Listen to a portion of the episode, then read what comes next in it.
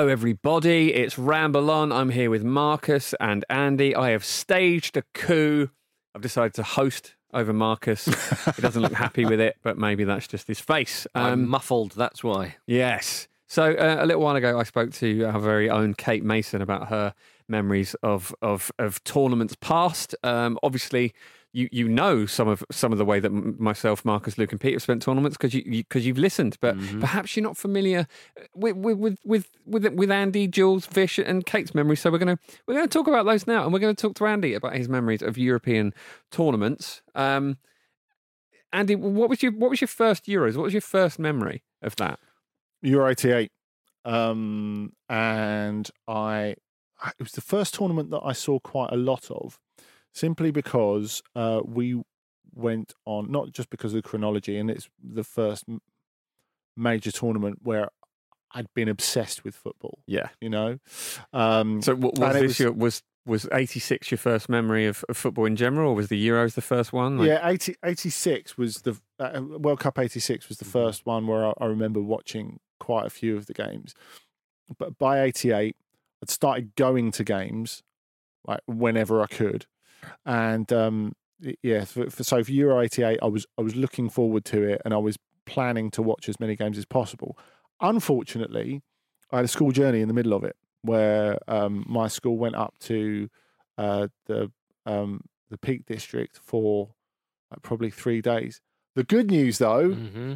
was that I got sunstroke while I was there. In the Peak District. So I know it's incredible, isn't it? So when I when I came back, I watched the final stages Mhm. of uh, the Euros with my feet in a bucket of cold water Mm. uh, while my mum brought me sandwiches. and I watched all the games while all my mug mates were at school. it was This is what turned you into the man you are, the Yeah. fine journalist. Pretty, pretty much. I remember being on the coach on the way back, and I'm, I'm, I'm sure you'll have a bit of empathy here, spells. Mm. I, I- we were on the coach back, and I was thinking, oh, I really don't feel good.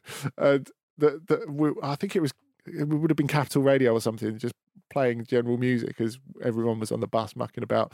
It was like, oh, we've we've got a goal update from from Germany. Yes, and uh, Marco van Basten has scored again. And I was Yeah. like, oh, God, I feel sick. Oh, Have you ever had heat stroke, Marcus? No, I don't think. It is so much worse than you think it is, isn't it? It's awful. when did you have it, Jim? I incredibly got it in Brighton. I was dehydrated and I was just out in the sun for a long time. In in the morning, for some reason, I just started to feel Hangover's not awful. bad. Sunstroke. no, I, but I, I trust me, I know the difference. I'm very experienced in the, in the other one, um, and only you make that noise in this in this, in this group of people. Yeah, I know. It's a Um, bit. I, It's whenever we talk about international football. Yeah, it's, it's true. involuntary. Mm, it's in a true. thug comes out, you'll be chucking garden furniture around before long. but yeah, it's um, it's it's awful. You're you're really cold and really hot at the same time. You've got no energy. It's just just no fun. It's no fun at all. Oh. But I can imagine the football's a real tonic to that. If you just sat in front of it, your feet in a bucket of ice, and Well, when- mum's when- bringing you sandwiches. When, when you're having a cheese and beans toasty and uh, watching Marco van Basten score a late winner against West Germany, I mean, what's to argue with, really? Indeed. How ill can you really be? yeah, I don't. I, I don't really remember Marco van Basten on the international stage that much. I would. I would sort of vaguely re- remember him playing for AC Milan. You knew what a player he was. I mean, that this predated the European Cups with with Hmm. with Sacchi. So this was the moment Yeah. where Van Basten basically stood on the table and said, "I'm the best." Get a load of me. Mm. Yeah. Would he be one of your favourite players of all time? Absolutely. Yeah. And and then you look at the the goal in the final, Mm. and yeah, I, I know Which one was that, Andy? It doesn't leap to mind. and I know that you, you look at that, that where Bayern are now and think um, that the, the Allianz Arena is fantastic, and the Allianz Arena is fantastic. But the old Olympia Stadion, yeah.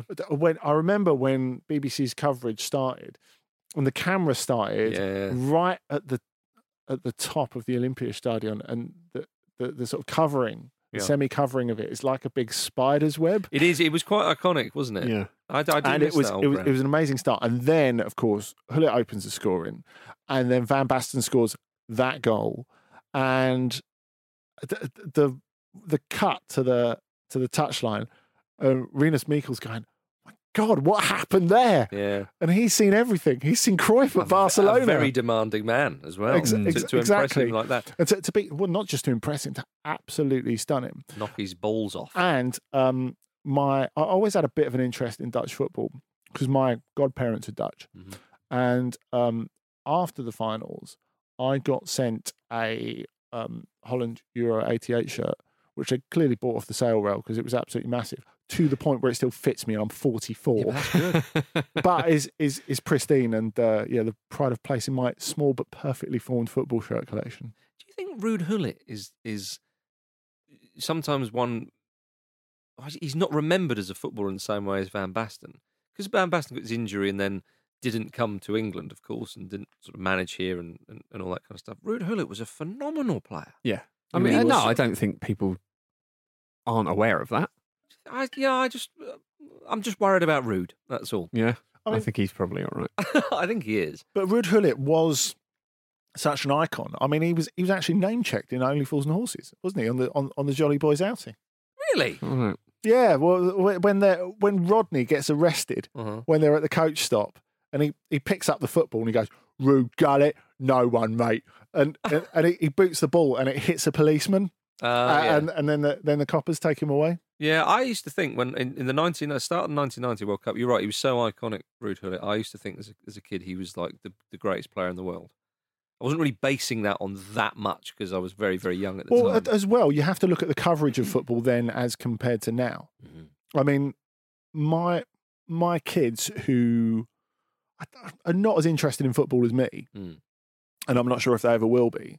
Or I- anyone will be. no, possibly. You do love it. I d they they know more about football than I did at their age by Yeah, quite a long way because it's Yeah, it's yeah, just yeah. endemic. It's, it's Yeah. everywhere. It's everywhere, and it just it was seeps in. perhaps more, it was almost sort of more mythology uh, around it. Yeah, I think back in the so. Yeah. And and I think as well, it made an international tournament more special Mm. because you would You had get, no idea would about get, these players. Yeah, you would get to know them properly. Mhm. And you know what it's like, even watching a tournament now. You know when you get people who would like.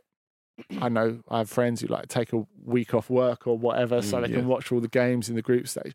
That you're like really living the tournament. Mm. It's fantastic even now. But then when there wasn't football on the telly all the time, I mean, it's just like you know, your folks went out and there's as much Coca Cola and free pizza as you can eat.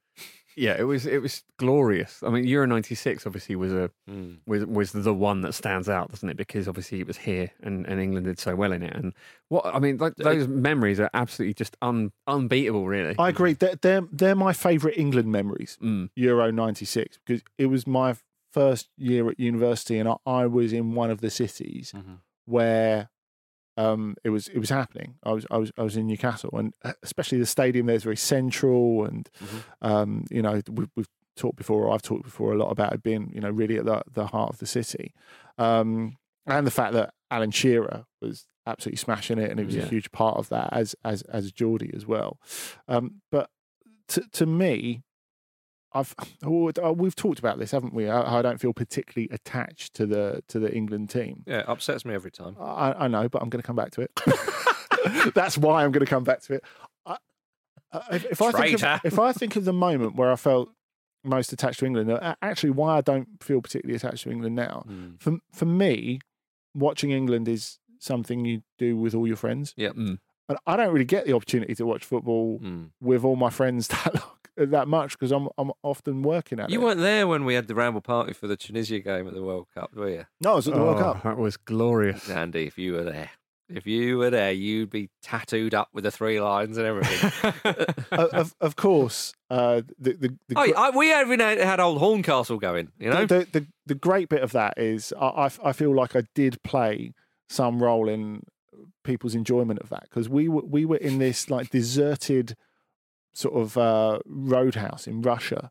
It was it was like a big log cabin with some very threatening men playing pool at one end of it, Mm. and at the other end it was just me and my friend who I was working with were the only people watching it on the television, and it was on a projector. Mhm. So it was on a nice big screen.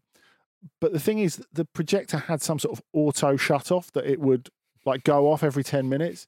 That's so Um, annoying that. I know exactly it was, what you mean. it was, it was, it was attached to the ceiling. You see the countdown sometimes. You're I like, "Aye!" I was the only person in the place, Mm. including the staff, tall enough to reach it. Oh, so every 10 minutes, I had to like Get the big man up there. put my drink or my dinner down, get on my tiptoes, give it a prod, And when you Uh, did, then like everyone two go? people go, yeah, two people go, hey. Yeah. Yeah, that was it. Oh my goodness! Another well, a memory for us, Jim, the, in Euro 2012, which we've mentioned on the show a few times, talking of screens and this kind of thing, is that uh, out, when we were we went to watch England versus Sweden, Yes. and we were watching France versus uh, Ukraine, it would have been on the TV, and those guys in that bar outside, there was no TV outside.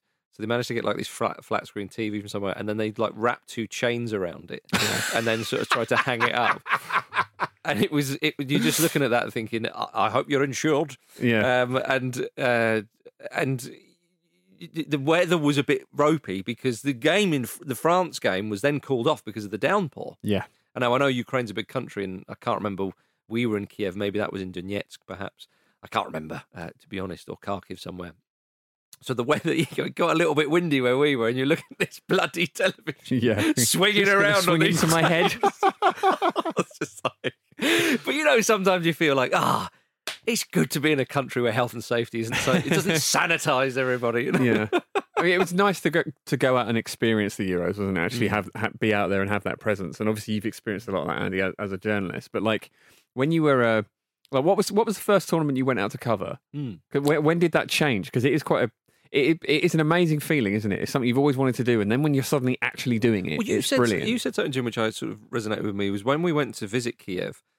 It was like we were visiting the European Championships Yeah, rather yeah, than yeah. Kiev. If you see I mean. My, my first Euro, I I did a bit of freelance work around Euro 2004, but the first Euro that I did all of was Euro 2008. It was the first tournament that I went to with with with Portugal. England weren't there, and you thought that's me. yeah. yeah, I, I always had. I, I always have fond memories of that first game. Um, I played against Turkey in in, in Geneva. hmm And it was in Switzerland and Austria the tournament. Yeah, Mhm. and you've got so many Portuguese expats in Switzerland anyway. Okay. So the interest, the anticipation was really big. They were training in, and, and based in a, a relatively small town, in, a relatively quiet town in Neuchâtel.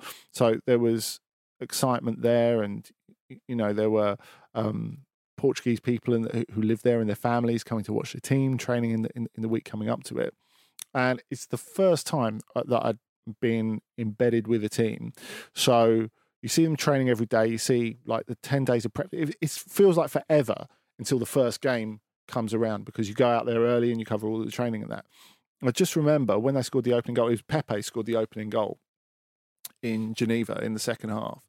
And the moment that it goes in, a lot of the journalists are quite excited about it, but you just see everyone on the bench, not just the substitutes, but all the the, the, the backroom staff, the hmm people who do the boring admin Mhm. staff, um, the physios, all of all of that, the kit men, all just get up and just pile on the Yeah. pitch, Yeah, yeah, yeah. celebrating. Yeah, yeah, yeah. And it just means so much. And because you saw everything that Mm-hmm. went into it in the build up to Mm. it, I, that was that was really special. Oh, that outpouring actually. of joy when when a team scores its first goal at a tournament Yeah. is usually, Yeah. it's just as you say, it's suddenly like everybody. It's like if you're if you're involved, you got get everyone, get them all here, everybody on. You know, I- it's, I- it's a marvelous moment. I felt that with Shearer against Switzerland in '96, definitely. yeah. Because of course he'd been on such a barren run as, right. as as well, and it you know it broke the dam for him. Yeah, you know yeah. it was it was it was a huge moment. Also,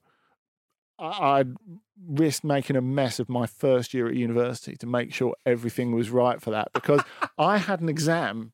On What did the- you study? on, the Saturday? Uh, English language and literature. yeah, okay. On the morning. Oh yeah, it's, No, it's, no, no. it's fine. You can just fuck it off then. no, I, I, yeah. well, on on the I don't know what I was thinking there, by the way. Carry on the on the morning it was i had an, my last exam on the saturday morning Mm. and so it was a bit of a race against time to finish the exam i was in charge of going and getting the beers which were then because it was very hot day yeah. Um and, and put them in bins full of ice Mhm. uh, iced water. Uh, and so I was, I was looking at my my watch while i was in the exam and I, I remember like knowing that you know if you got like 50% they can't throw you off the course. And I, I i i looked at it and i thought well look there's there's oh, it was an hour and a half exam. 45 minutes then. I, I thought i thought i've i've done an hour i must have done enough to get 50% Come on! oh my god. and, th- and then off i went got a head start yeah. got the uh, got the drinks in, got fifty one percent. So job's are good one. That, you That- can't, ladies wow. and gentlemen, That's amazing. ladies and gentlemen. Do you know Jonathan Wilson's got a great story when he was a student during Euro '96, where he was doing an exam on the day of England versus Scotland, or Scotland versus England, of course, as it Mm. was drawn, and he, he said that Is that not a Saturday? uh, quite possibly, but he had it, Oxbridge. Yeah, of Um, course. and uh, the Yeah, I had the same situation. Yeah. the, the studying never stops there, Jim. and uh, and he had an exam to do, and uh, so he was doing that. And he told me this so many times. So if I have got that that detail wrong, that is poor. But it was definitely Scotland versus England, and he was. I'm, I'm quite sure it was an exam. Anyway, he he finished up, and again he sort of rushed it so you could get back for the second half. And so he says he's still got like you know whatever you wear to an exam. I don't know. You probably have to wear the full gums or something. Anyway, whatever it was, I, again, I'm exaggerating. He then sort of runs and heads through, and he said that he got to the place where they were watching the game, and there was an open window to it, and he said he leapt through the open window, did a forwards roll, and sort of landed perfectly front and center in front of the television. And then someone just handed him a beer. And so, in one moment, one movement, sort of through the window, forward roll, sat down, hand out, chink, thanks very much. Second half begins. And he said it's the only time in his life where he's done something remotely kind of cool and sort of, you know, like- That's very A team. yeah, it is, isn't it? it's very Michael J. Fox. It's, it's if tempting, Michael J. Fox was an England fan Yeah. at the start of Back to Yeah, the it Future, really is. what would have happened? It's tempting to think that he's kind of misremembered that, but I don't want to take it away from him because it's, Yeah. it's just too cool. Well, you've done it, Jim, on the on the on London Underground. It's not the same, is it? I fell down an escalator and rolled back onto my feet because of the momentum. It's not the same. No one Still handed got a you. scar. Yeah. Did No a one bus- handed me a beer. A No. busker handed you the guitar and you did a little riff or something. Guitar Smoke on the water. bam, bam, bam. We're like, who's that guy? He should be advertising Gillette or something, you know? My goodness, what a man. What a man. So that's a good See, I, you, Euro 2004. Or you, do you know, it's, it's funny how. Underrated tournament for England, that. Yeah, I had great England memories actually on that one. Remember being absolutely gutted when France like pegged England back at the end, like in a in a pub in Hampshire. Just everyone just like staring into space, going, how, "It was as if England had been beaten Yeah. on penalties." It's- Why it's- did it's funny. Gerrard do that sort Yeah. of thing? He's like, even a point. Yeah, you, you sort of when the second goal goes in, you're like, "Oh, t- for the love of a point!" You know, when, you know when I said about England being a friends experience. Yeah, I, I remember I, I just moved into like my first own flat, really in in um, London. I, I guess probably about a year before that, and I invited all my friends over and had a barbecue in my small backyard. Hmm. But you know when you feel the pressure yeah. of like making sure everyone's having a good time. So I was Mm. making sure everyone was having a drink and getting food and all the rest Mm-hmm. of it. The barbecue didn't go out until about 15 minutes from the end. So I saw the replay hmm of Lampard's goal yeah. and then got there, sat down for the last 15 minutes. Here we go. Uh, see, I was in the pub we were in. There was a little television in the corner that was like three seconds faster than than uh, the, the main television. You know when you have that, Yeah. it's just somebody turn that bloody thing off. Yeah. It was very frustrating because when Lampard's goal went in, our mate just suddenly just went, "Watch the television! Watch this!" And we were like, "What's he doing?" Because we were unaware of this little Yeah. television, and suddenly it goes in. It's a little window into the future. it's odd.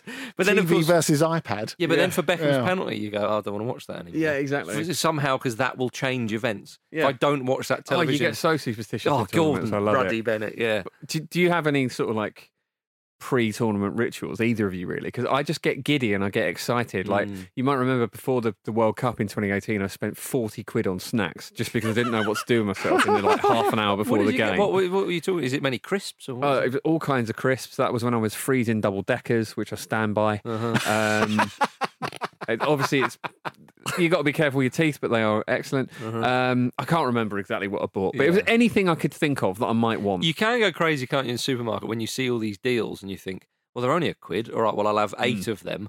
But then you think, well, then that's eight pounds, and then you suddenly you're like forty quid. I thought I was about to spend three pounds fifty. yeah, exactly. yeah, it's a, well, never go to the supermarket when you're hungry, as a rule.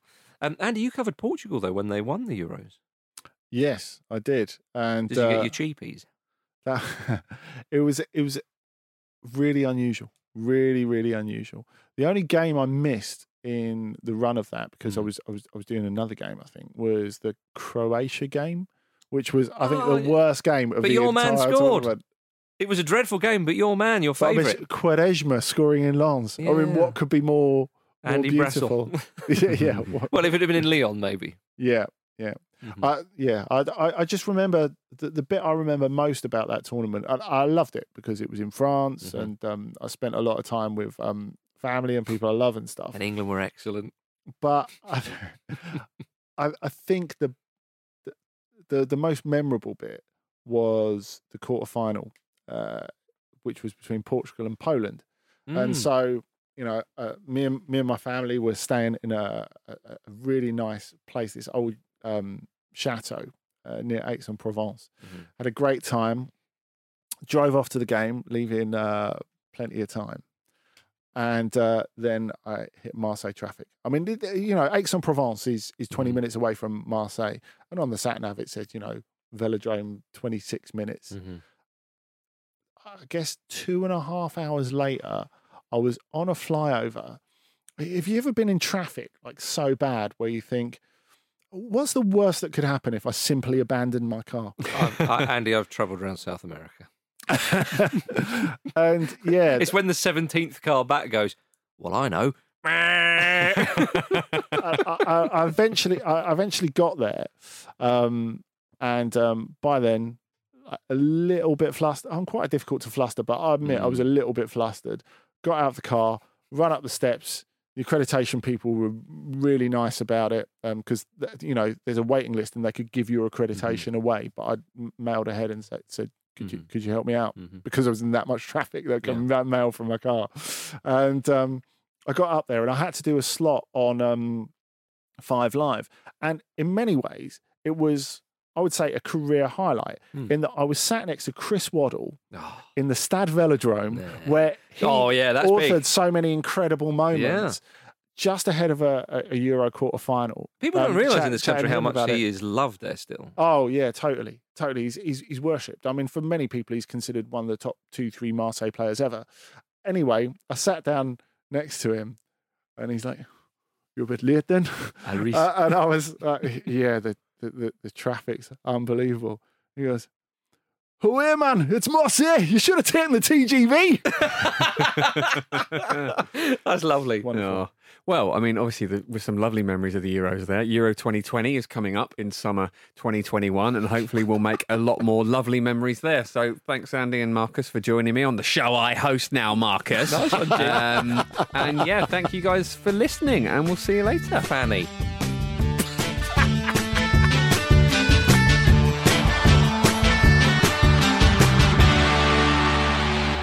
This was a Stakhanov production and part of the ACAST Creative Network.